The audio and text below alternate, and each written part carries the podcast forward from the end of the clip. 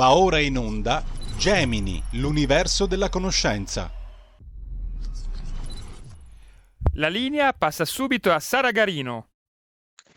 Grazie, grazie al nostro Giulio Cesare al timone della regia. Ben trovati per una nuova puntata di Gemini, l'universo della conoscenza. Al solito cominciamo con le informazioni tecniche, potete seguirci sulla web TV scaricando l'apposita applicazione per cellulare sui canali social di RPL e anche sul canale 740 del digitale terrestre.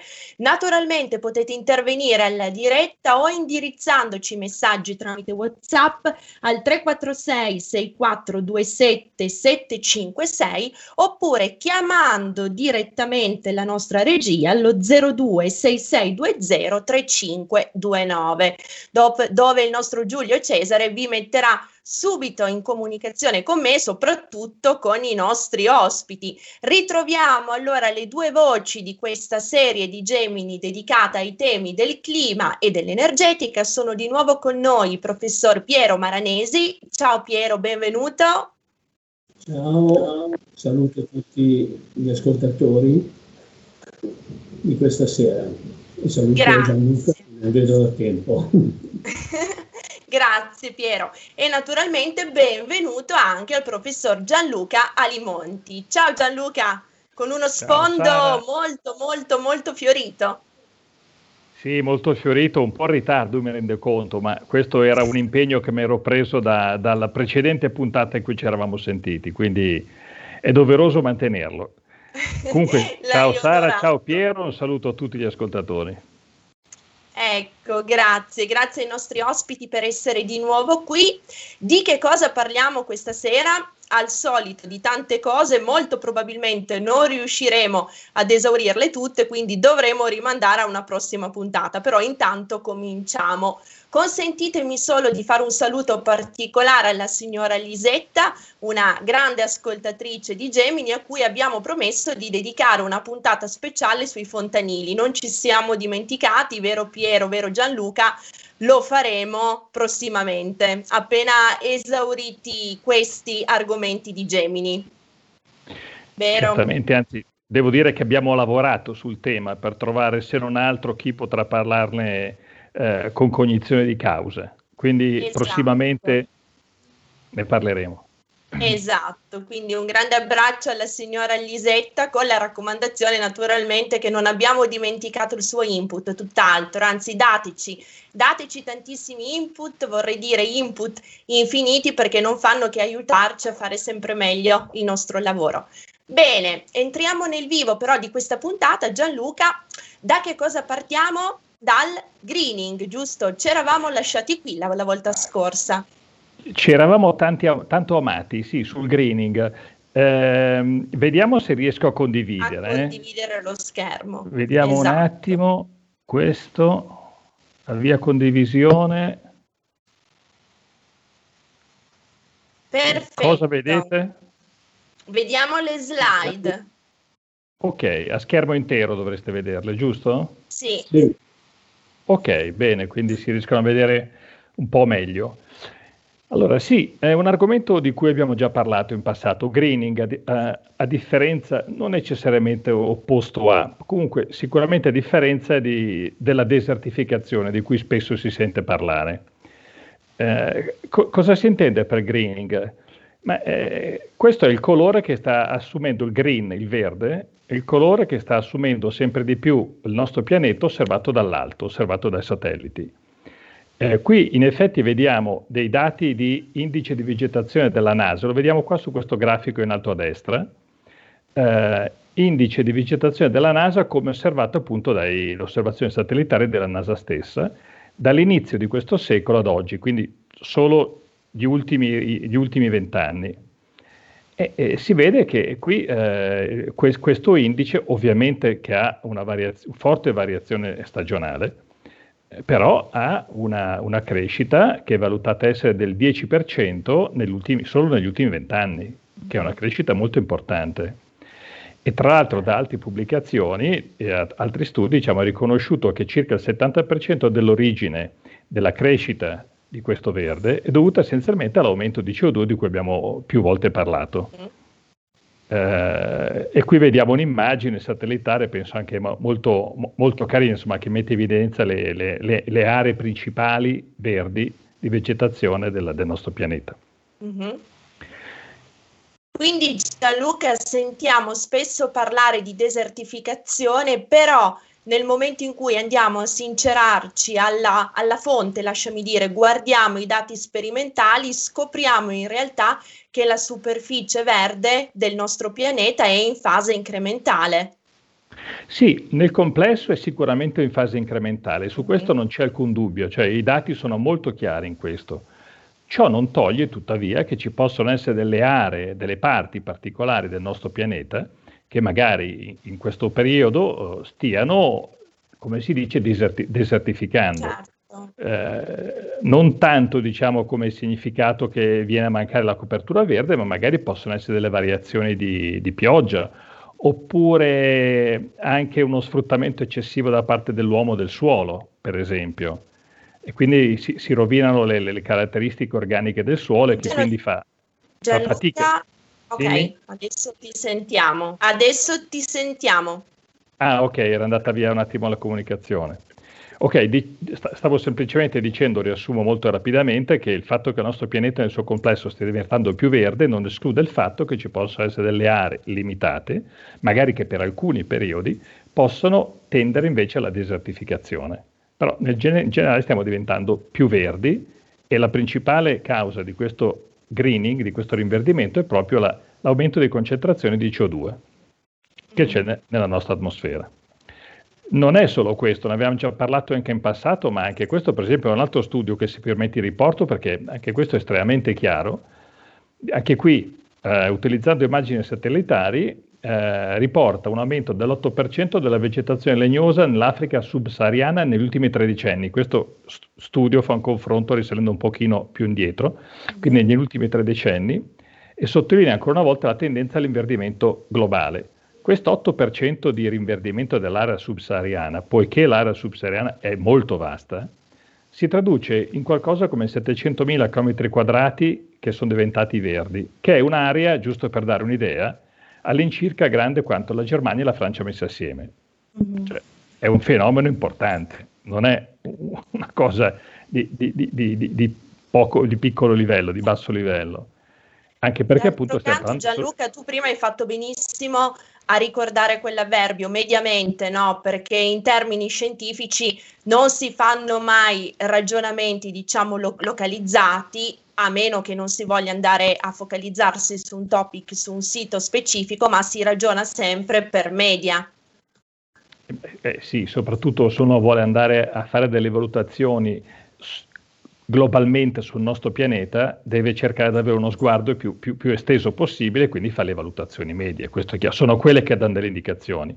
Perché, certo. ripeto, uno può sempre trovare un'area, un'area limitata, magari in un limitato periodo di... Io mi ricordo una volta avevo assistito a una, a una presentazione, non farmi dire di chi naturalmente, dove eh, sosteneva la desertificazione, la desertificazione causata dai cambiamenti climatici, andando a prendere un'area, una piccola area dell'Africa in nove anni specifici.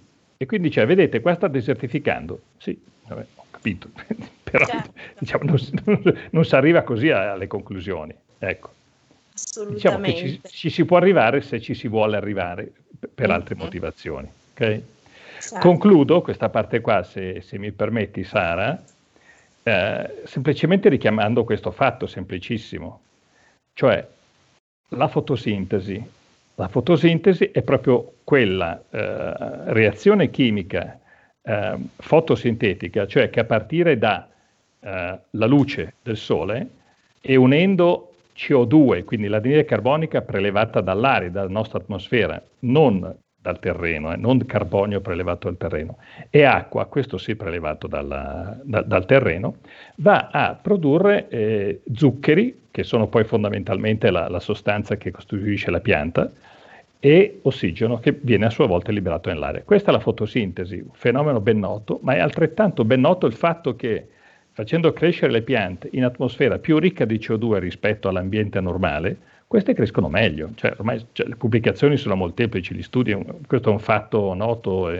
vediamo per esempio questo esempio eh, una crescita di, di questo alberello in CO2 a condizioni ambientali 150 parti per milione in più, 300-450, vediamo l'effetto che ha. E lo stesso sono stati fatti studi, per esempio, sul riso, eh, che al di sotto, si sa che al di sotto di una certa concentrazione di CO2 in atmosfera le piante, e fra queste naturalmente anche il riso, non crescono, muoiono. Ma al di sopra vediamo l'effetto che ha. Noi a 400 parti per milione siamo più o meno qua.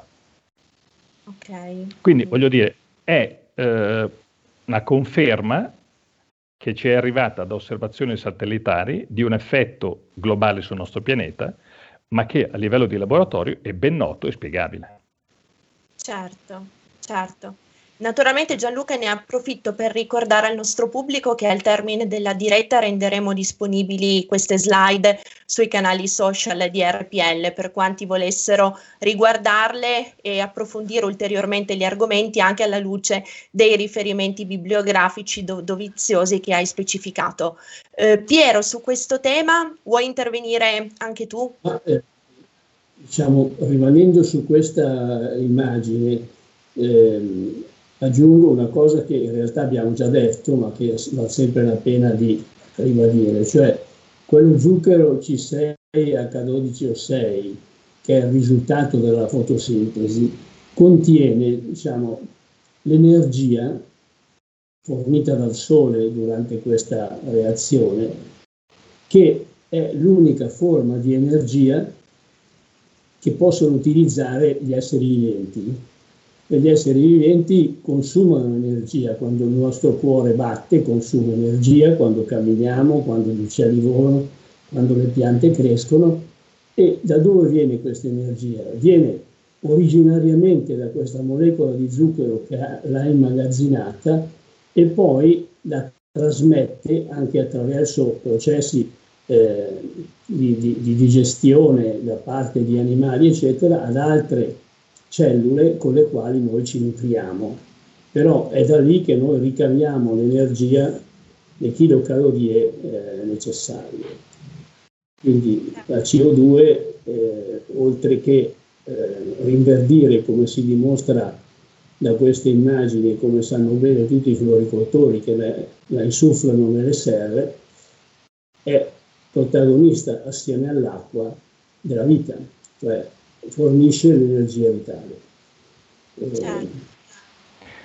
Ma, assolutamente, anzi... Il commento che mi suggerisce l'immagine, anche se in forme diverse l'abbiamo già fatto in precedenti trasmissioni in cui noi come al solito tendiamo in Gemini a eh, riportare quelle notizie che eh, spesso vengono omesse eh, o, so, sottaciute o minimizzate e che invece hanno un fondamento scientifico, come sta dimostrando Gianluca facendo riferimento agli studi sul greening.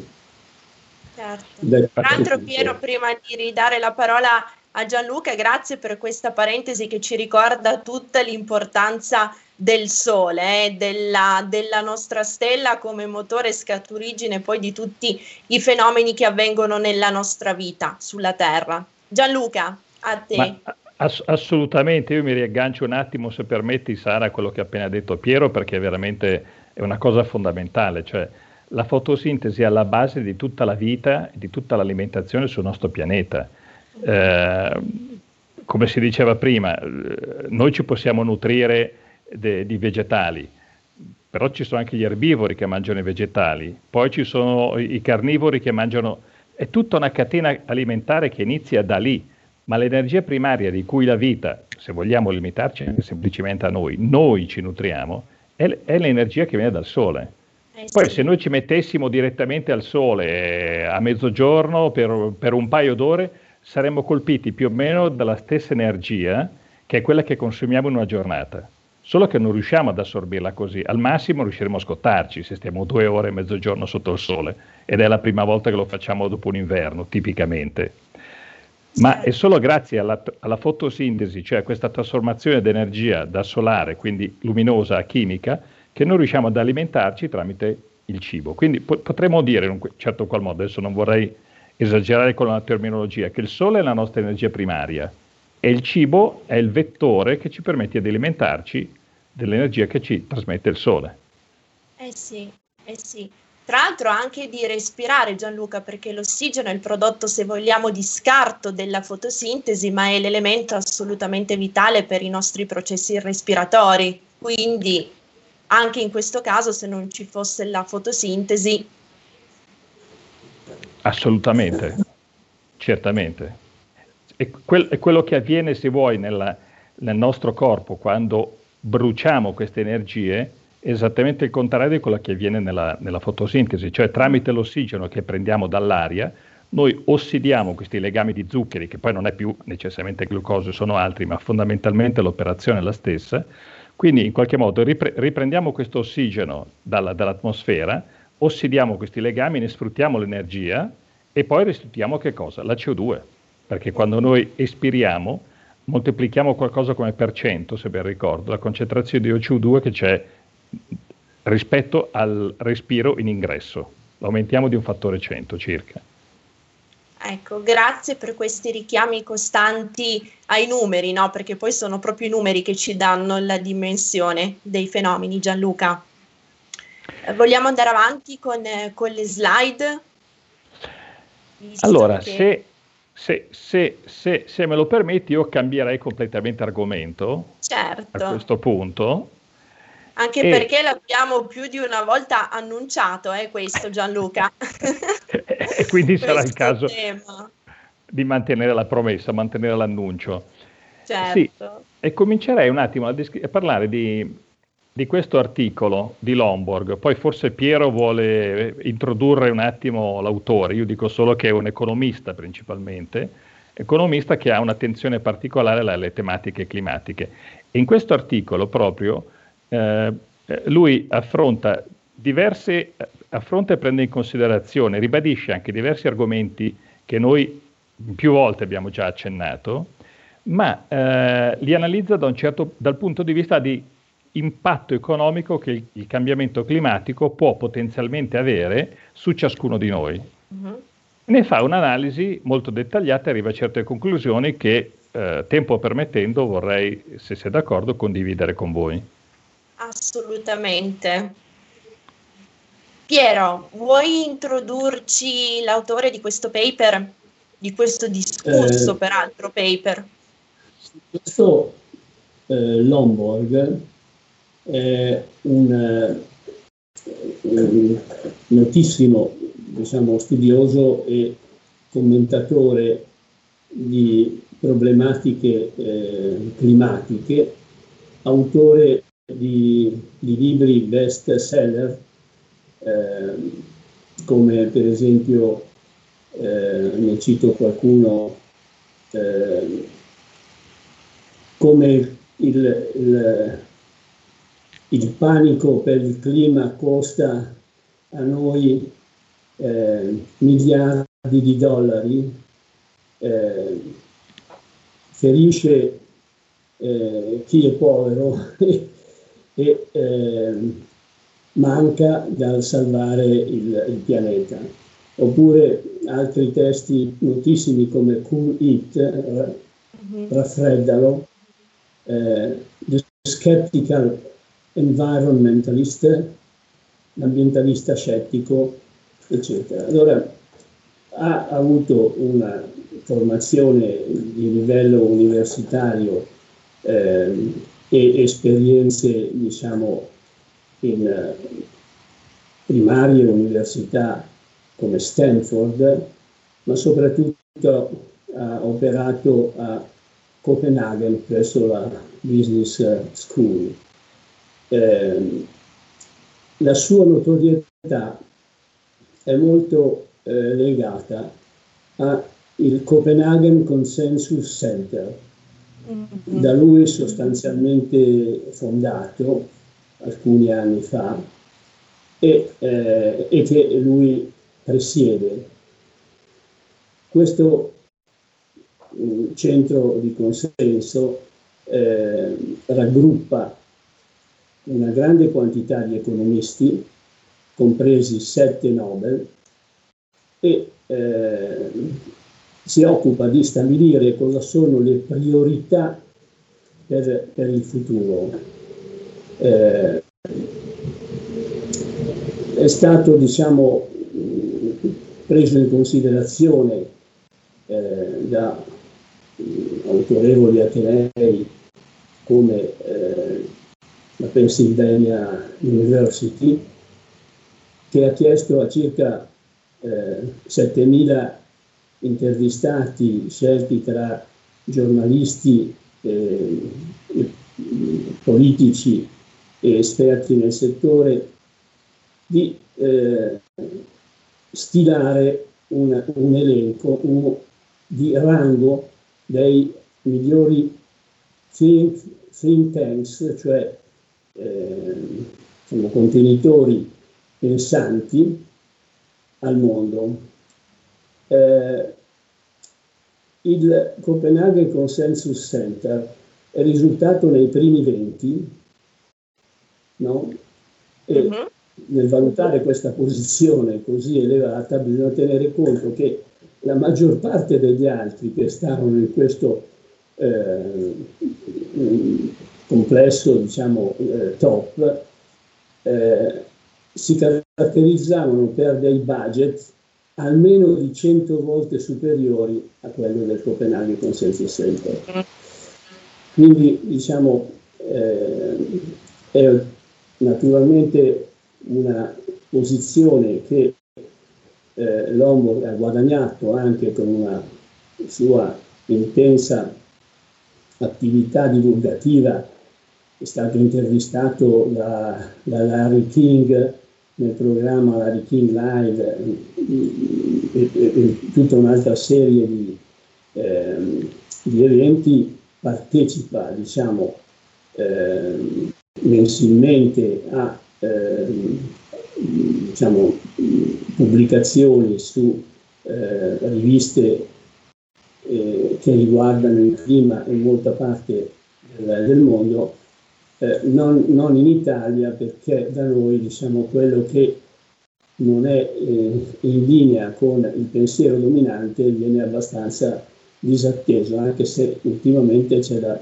segnare qualche movimento eh, positivo uh-huh. in, questo, in, questo, senso.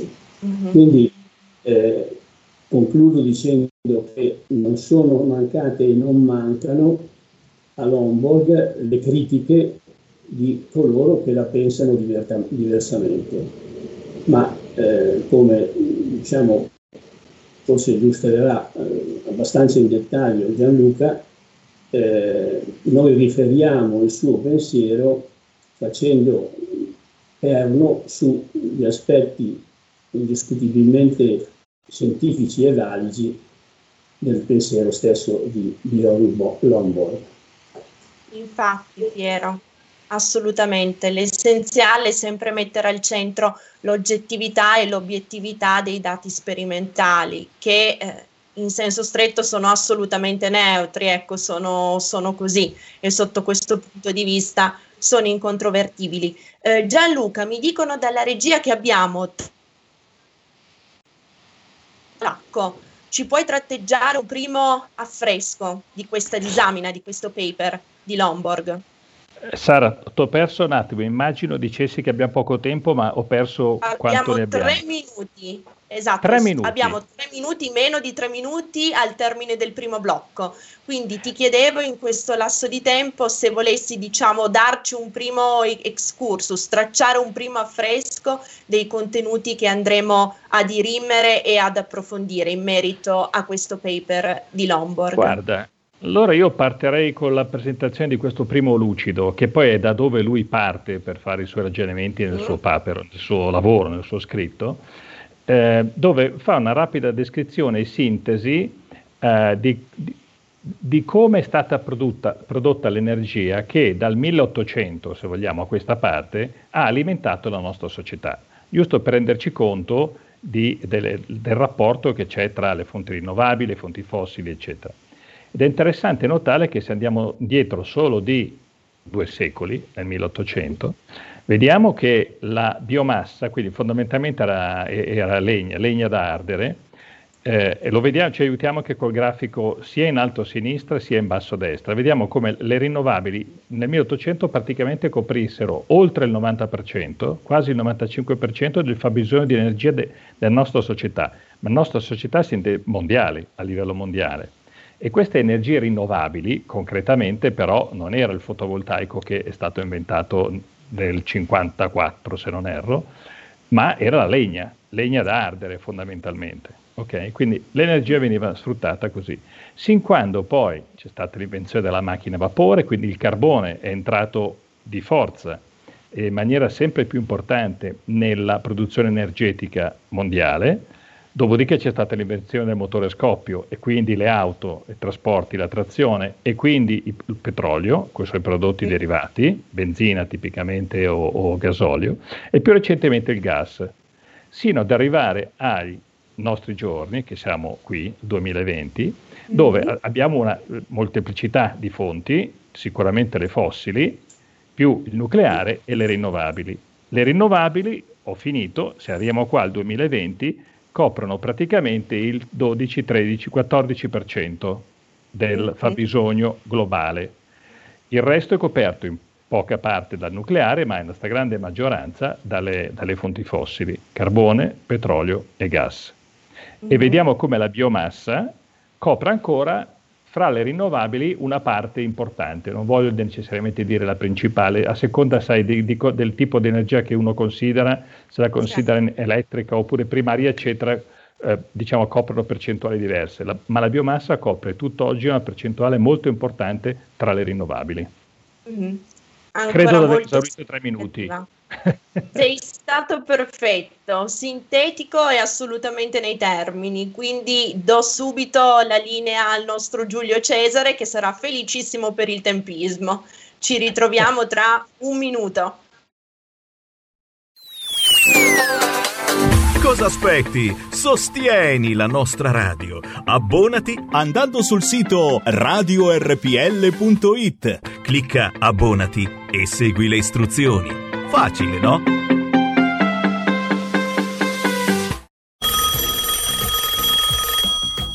Pronto?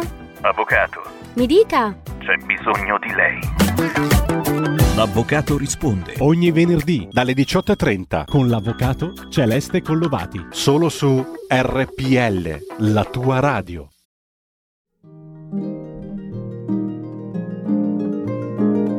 Cari ascoltatori. Vi ricordiamo che l'angolo della musica classica, condotto in studio da Auretta Pierotti Cei, cambia orario. Andrà in diretta ogni sabato a partire dalle 13. Appuntamento con la grande musica.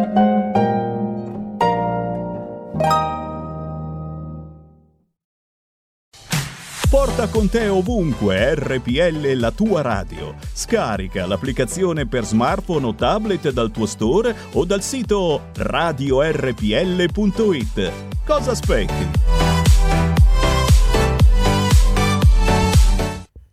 E ridiamo subito la linea a Sara Garino e ai suoi cortesi ospiti. Grazie, grazie mille al nostro Giulio Cesare. Io ripasso subito il microfono al professor Gianluca Alimonti che ci sta uh, facendo scoprire i contenuti di questo paper di Lomborg che è in chiave eh, diciamo sicuramente inedita rispetto a quello che il mainstream corrente approccia in maniera multidisciplinare i temi tanto discussi del clima. Prego Gianluca. Eh, dunque, questo era giusto per fare un inquadramento iniziale. Colgo un attimo l'occasione di fare una piccola digressione da, da, questa, da questo primo grafico in alto a sinistra, dove vediamo che, come avevamo detto prima, la fonte dominante di gran lunga, se non l'unica, oserei dire, che c'era nel XIX secolo, è stato per la maggior parte del secolo la biomassa, quindi legna da ardere. A un certo punto qui eh, c'è stata una, eh, una cosa che detta così al giorno d'oggi eh, sembra, eh, sembra, quasi assurdo, però è, è bene chiederlo un attimo. Eh, al tempo l'utilizzo era cresciuto talmente tanto, era diventato talmente importante e considerando oltretutto che la legna era anche il materiale principale da costruzione, eh, mm. Si andava, eh, front, si andava a, verso una, una, crisi energetica di carenza da legname, carenza di biomassa. E questo era particolarmente sen- sensibile l'Inghilterra a quel tempo, che aveva praticamente quasi eh, utilizzato, consumato tutte le foreste sulla propria superficie. E con l'invenzione della macchina a vapore, quindi permesso, è stato permesso al carbone di entrare eh, attivamente nel mondo della produzione di energia e quindi sostituire la biomassa come fonte anche di calore, praticamente si è verificato che il carbone ha salvato la legna, ha salvato le foreste. L'utilizzo del carbone in qualche modo ha preservato e è arrivato in aiuto alle foreste che stavano andando in esaurimento. Adesso la situazione no, sembra quasi essere opposta, ci vogliamo liberare del carbone per... ma questo è un altro discorso. Mm-hmm. Ok, scusa se ho fatto questa parentesi, no, no, ma è una cosa un po' Gianluca. storica, no, originale. Certo, no, anche perché sono quei dettagli che in maniera, se vogliamo, ancora più la palissiana ci, riescono a farci inquadrare in maniera più organica, più, più globale il problema o ecco. comunque ecco. la questione. Ecco, poi torno un attimo su questo grafico in basso a destra, dove vediamo alla fine, diciamo dopo il 2020, sono previste sulla destra degli scenari evolutivi di crescita e di utilizzo delle varie energie, questi con vari colori. Eh, diciamo che noi ci concentreremo essenzialmente su due, quello verde e quello, e quello nero. Scenari di crescita e utilizzo energetico alla fine di questo secolo, al 2100, dove quello verde è quello che eh, è prevista avere, le energie rinnovabili sono previste avere una crescita importantissima, tant'è che a fine del secolo arrivano quasi al 50% di share sull'energia eh, primaria utilizzata dal, dal, dall'intera società. Eh, mentre, mentre lo, lo, lo, scenario 5, quello nero, diciamo, è quello eh, opposto, dove invece le, le, le, fonti fossili continuano ad avere ancora un peso predominante e le rinnovabili si mantengono più o meno diciamo, a livelli attuali. Okay? Ecco, perché poi ci ritroveremo a confrontarci con questi due scenari. Okay. E questa è una prima eh, analisi, eh, sempre di scenario, espressa in energia eh, previsto che verrà utilizzata per persona pro capite dal al 2100, partendo sempre dai consumi attuali che vediamo qua sulla sinistra. Allora, questo è eh, per i paesi OX, i paesi OECD, cioè quelli, lasciami semplificare, quelli, quelli ricchi, diciamo, considerati ricchi nel, nel, nel, pianeta e tra i quali per fortuna ci siamo anche noi. Eh, allora, eh, si, si, si, prevede nello scenario più green, diciamo così, una diminuzione di utilizzo di energia pro capite, perché oltre a parlare di energie rinnovabili si parla anche moltissimo di efficienza energetica, ma non solo, ma un vero e proprio risparmio energetico. Mm-hmm. Tant'è che c'è chi parla di decrescita, ma io non voglio parlare di questo. ok? Comunque questa è la previsione in questo scenario di utilizzo di energia pro Gianluca, capite. Gianluca, scusa se ti interrompo, eh, però me l'hai proprio servita come si suol dire su un piatto d'argento. C'è anche chi parla di decrescita felice come, come se la decrescita e la felicità fossero due concetti in grado di procedere parallelamente. Però abbiamo aperto la parentesi, richiudiamola subito. Anche perché siamo in un periodo di decrescita non particolarmente felice, sebbene eh. stimolata da altri motivi, eh, però uh-huh. eh, hai ragione. Eh, mentre nello scenario, diciamo, non diciamo business as usual, ma comunque dove la crescita eh, è, è, prevista continuare come sta andando, quindi lo scenario nero vediamo come il consumo pro capite di energia nei paesi oxi va a, a, ad aumentare. Una cosa che fa notare Lomborg però è quando fa la stessa analisi per i paesi non OECD, cioè i paesi, magari i paesi in via di sviluppo, quelli comunque poveri, lasciameli semplificare così.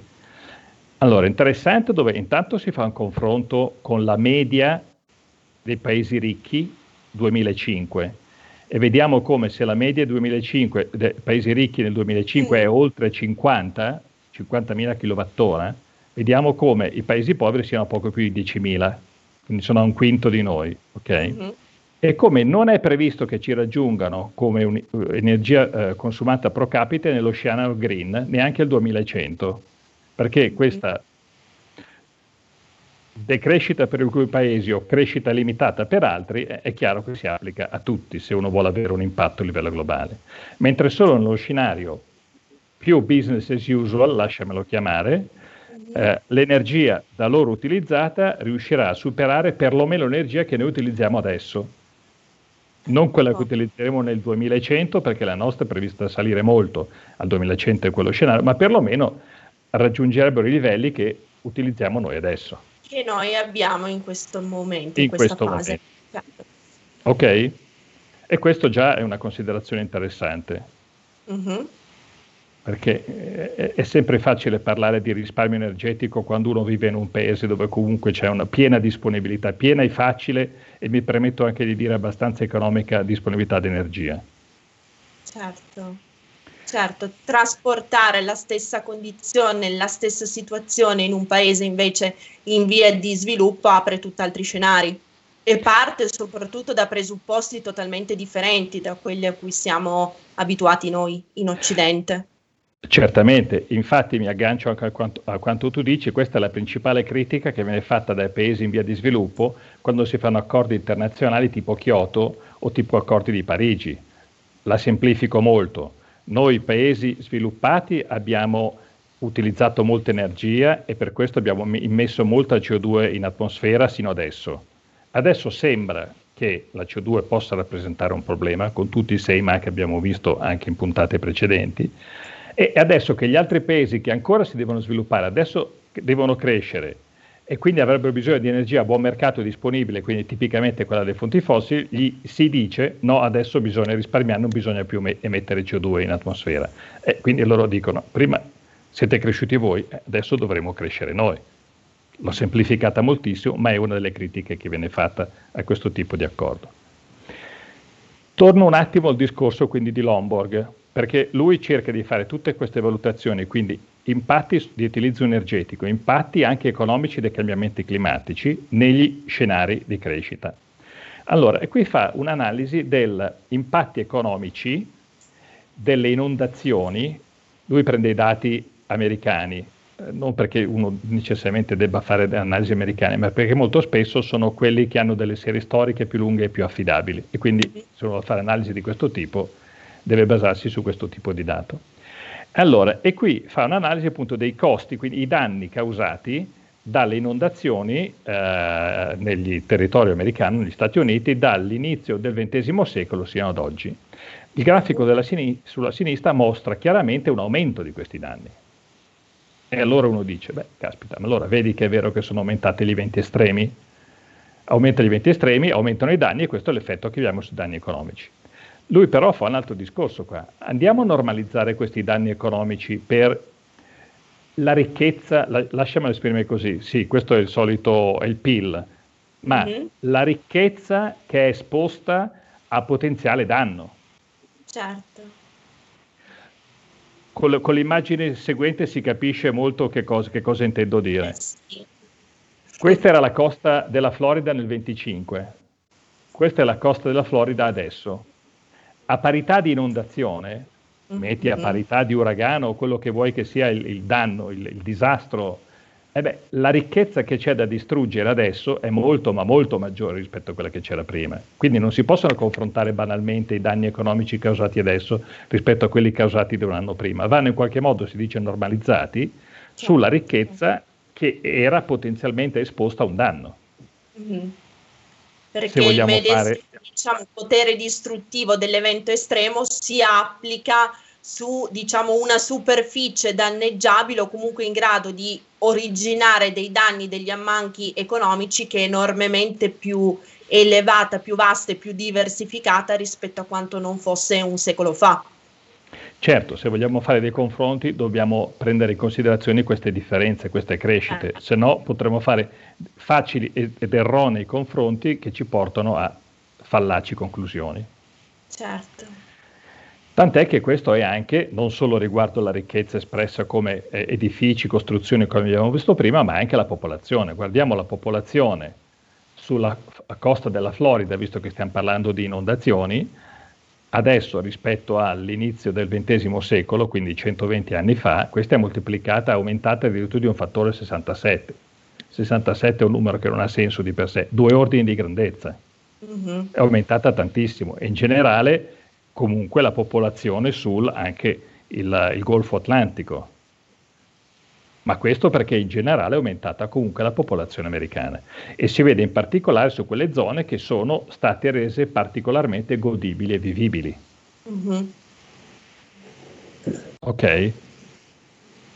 Perché se poi in effetti andiamo a fare un confronto su numeri di disastri, quindi a questo punto non parliamo più di danno economico, ma andiamo alle serie storiche dei disastri e qui vediamo eh, gli uragani di categoria 3 e superiore, cioè vuol dire eh, quelli più potenti. Gli uragani possono arrivare su una categoria 5, quindi diciamo i più potenti quelli che hanno fatto landfalling, cioè quelli che non solo sono uh, montati e magari anche esauriti eh, sul mare, sugli oceani, ma che sono arrivati a, a, terra, che hanno creato danno a terra, hanno colpito a terra, beh, vediamo che eh, non si può certo osservare un aumento. Mm-hmm. Non voglio dire che si osservi una diminuzione, ma certamente non si può osservare un aumento, né per tutti gli uragani sulla sinistra, né per gli uragani di, di maggior potenza sulla destra. Mm-hmm. E quindi questi sono i dati su cui poi eventualmente ragionare per fare le proiezioni al 2100. Certo. Quindi certo. bisogna considerare da una parte il numero di eventi estremi che possono colpire una certa area, dall'altra parte la ricchezza che si è accumulata, si è andata a costrui- costruire su quest'area potenzialmente esposta. Mm-hmm. Certo, in maniera, come dicevi tu, da normalizzare i dati, da normalizzare la serie con- e confrontare fra loro informazioni che siano equipollenti, ecco. Esattamente, esattamente. E questo ancora una volta è la dimostrazione di questo discorso eh, perché sulla sinistra eh, c'è il danno economico, ancora una volta, eh, degli uragani che hanno colpito gli Stati Uniti dal 1900 ad oggi, espressi in dollari di oggi, uh-huh. in ricchezza di oggi. Sulla destra, stesso danno, però come se loro avessero colpito con quella potenza e con quegli effetti le coste come sono costruite adesso.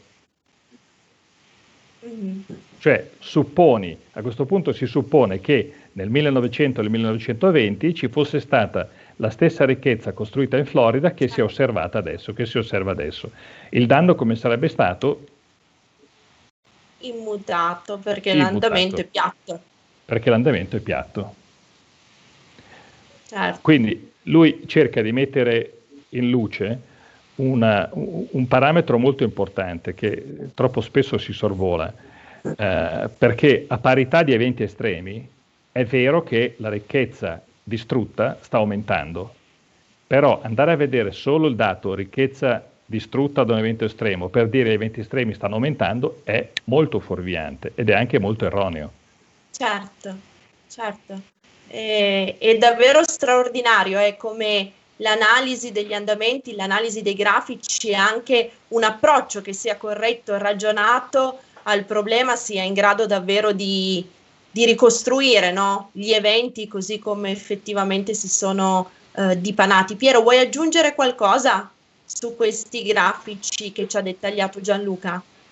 Ah, voglio, voglio, aggiungere che diciamo, eh, è soltanto sulla base di questi dati, di questi grafici, di queste inconfutabili constatazioni che si può diciamo, aprire un, un dibattito serio sul clima, perché se si prescinde da questi, diciamo, la fake news o la sciocchezza come quella del, del, del, del deserto su un piccolo, un piccolo tratto africano, eh, prevale rispetto alle argomentazioni più fondate se si sta alle parole.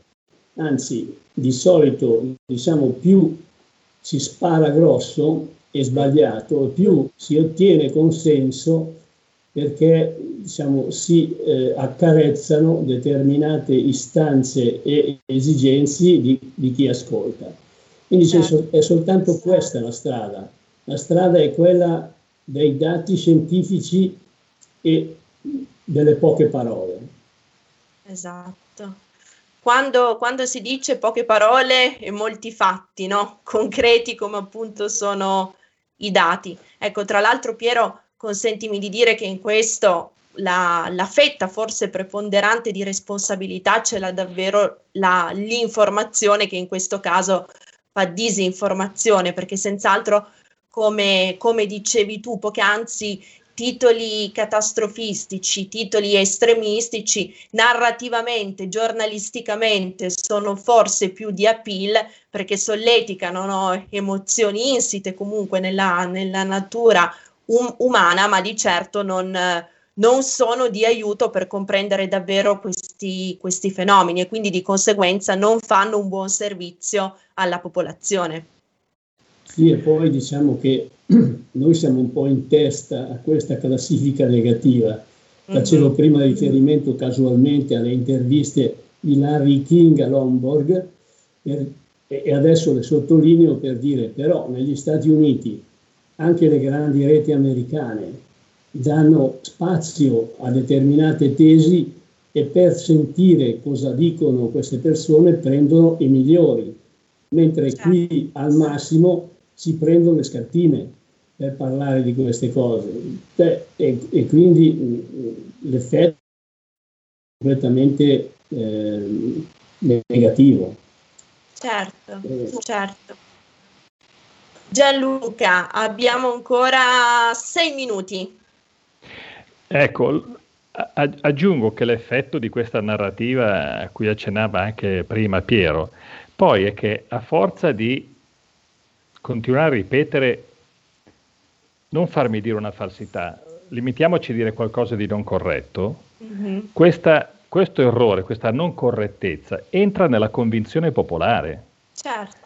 Cioè, ormai siamo veramente tutti profondamente convinti, anche senza avere dei dati sotto mano, che questi eventi estremi stanno peggiorando, sta diventando tutto un disastro, il nostro pianeta sta andando a fuoco. E non hai idea de- della sorpresa eh, che alle volte le persone hanno quando si dice ma guarda che i dati dicono altre cose. Ma addirittura io ho notato che furbescamente, lasciamelo dire così, eh, anche alcune pubblicazioni pseudoscientifiche eh, esordiscono spesso dicendo in questo momento in cui il clima sta peggiorando, in cui gli eventi estremi aumentano, in cui eh, eh, allora che cosa possiamo fare? Quindi danno ormai per scontato certo. la prima parte, senza mostrare mai nessun dato perché questi dati non esistono, ribadisco, lasciamelo dire in maniera molto chiara, non esistono perché le osservazioni dicono altro. Mm. E poi al più, sai che cosa fanno per corroborare questa posizione?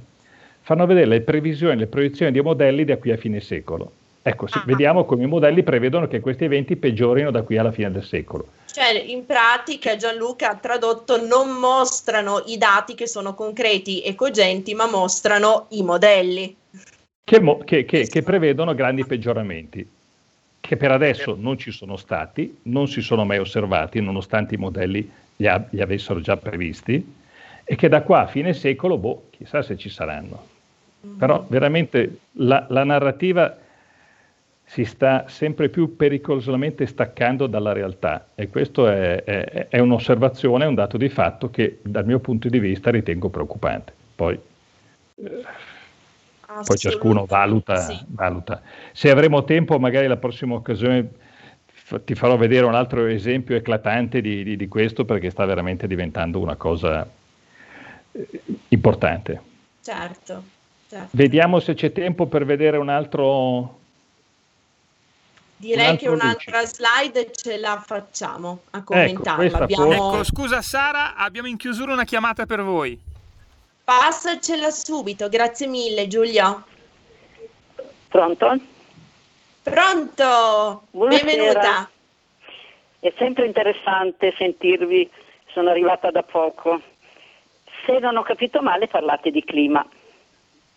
Certo. E a me viene da ridere essendo comunque io una persona molto ignorante, quando parlano che, eh, del fatto che è stato l'essere umano ad uh, aiutare il surriscaldamento climatico. Dico, ma cavolo, vabbè che io sono ignorante, ma guardando certi programmi televisivi tipo quelli di Piero Angela, dove parlano di carotaggi nel nord, eh, polo nord e forse anche polo sud, e hanno scoperto che durante il corso dei vari secoli la Terra ha sempre fatto ha sempre alternato dei periodi di gelo, grandissimo gelo, e di riscaldamento. Tant'è che mi pare che la Groenlandia significhi terra verde. Quindi di cosa stanno parlando sta gente qua? E mi viene in mente una piccola cosa.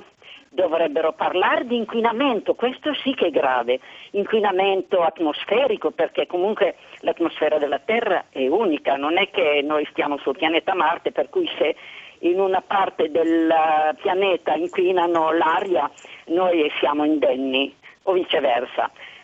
Inquinamento del, del, dell'aria, del, dei fiumi, dei laghi, eccetera, e cercare di eh, ridurre questa cosa qui. Ma l'essere umano penso che eh, c'entri molto poco con il suo riscaldamento, cioè lo è stato visto non da gente ignorante come me, ma da quelli che hanno fatto gli scienziati, che hanno fatto i carotaggi nel, nord, ehm, nel polo nord e forse anche nel polo sud. Quindi cosa stanno parlando costoro? Signora, non dica così perché ha fatto proprio l'adagio di Socrate, io so di non sapere, quindi quando qualcuno approccia tematiche e discorsi con questo presupposto, tendenzialmente è una persona molto attenta, molto, molto aperta e molto in grado, capace di, di osservare la realtà per quella che è. Quindi grazie infinite per il suo intervento signora. Allora abbiamo due minuti, direi un minuto a Gianluca per rispondere, un minuto a Piero con uno sforzo di sintesi, dato che insomma le cose da dire sarebbero tante. In un minuto, guarda, estremamente sintesi. Sì, eh, come hai detto te, complimenti alla signora che, che, è attenta a questi tipi di osservazioni e, e, e, devo dire che ha sintetizzato anche mirabilmente un po' quella che è la nostra posizione che abbiamo cercato di presentare in diverse puntate, cioè eh, il contributo umano al riscaldamento planetario, il riscaldamento c'è, il contributo umano è di difficile quantificazione, ok?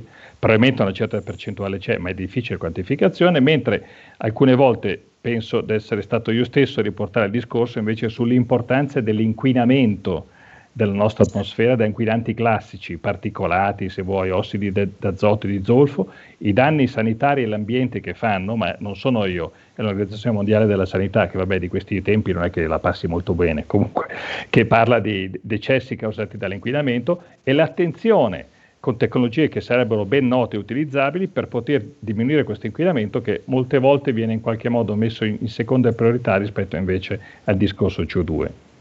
Certo, Basta. o comunque confuso con, eh, con, le tematiche che invece riguardano il clima. Piero, a te la conclusione, un minuto con la clemenza di, di, Giulio Cesare in regia. Io prendo spunto dal, dall'intervento apprezzabile della, della, dell'ascoltatrice, intanto per come dire, correggere un po' il mio parere negativo sui media e, e sull'informazione in Italia rispetto agli altri paesi perché lei ci ha dimostrato, io non avevo tempo di dirlo, che ci sono delle trasmissioni come quelle che l'hanno resa edotta dei carotaggi al Polo Sud che eh, qualche cosa dicono.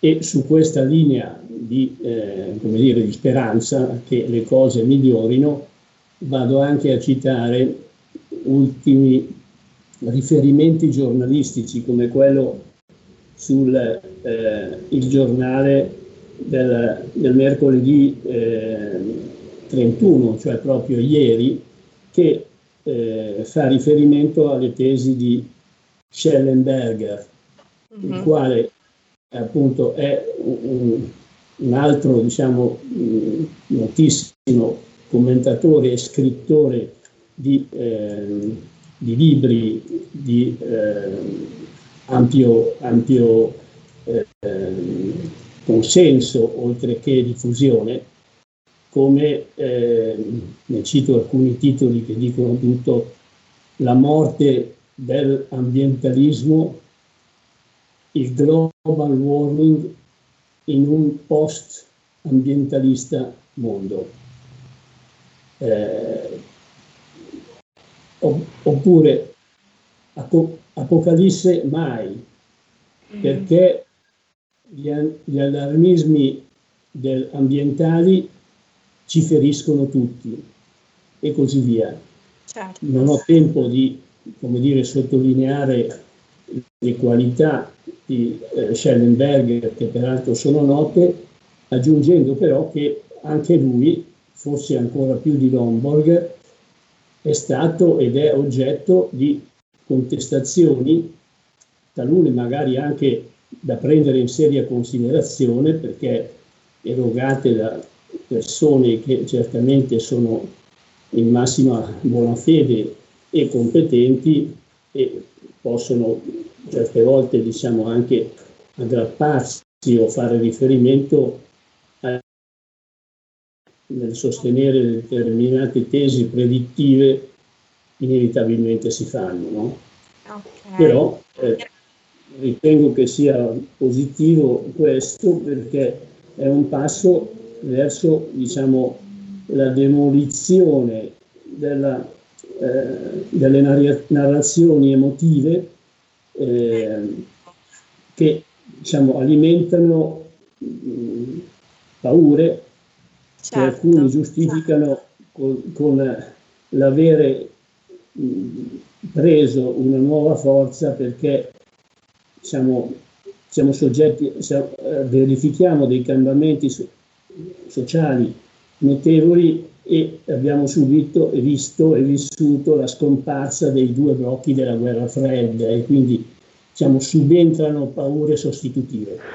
Certo, allora Piero, devo chiudere, ma naturalmente torneremo eh, su questi spunti in una prossima puntata di Gemini, anche perché, come sottolineavi tu, non ci sono soltanto le paure, ma poi dalle paure discendono le discendenti, passami il gioco di parole, misure economiche, politiche e sociali che poi vengono intraprese e che dovrebbero essere assolutamente improntate a criteri di conoscenza obiettiva, scientifica dei fenomeni a non misunderstanding, più o meno, come dire, fatti deviare dalla retta via di una informazione o disinformazione mainstream.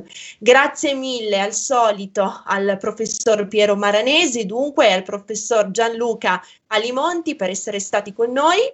Grazie al nostro Giulio Cesare al timone della regia e a tutti voi che ci avete seguito. Come dico sempre, siate i vostri sogni e buon proseguimento con i programmi di RPL. Avete ascoltato Gemini, l'universo della conoscenza.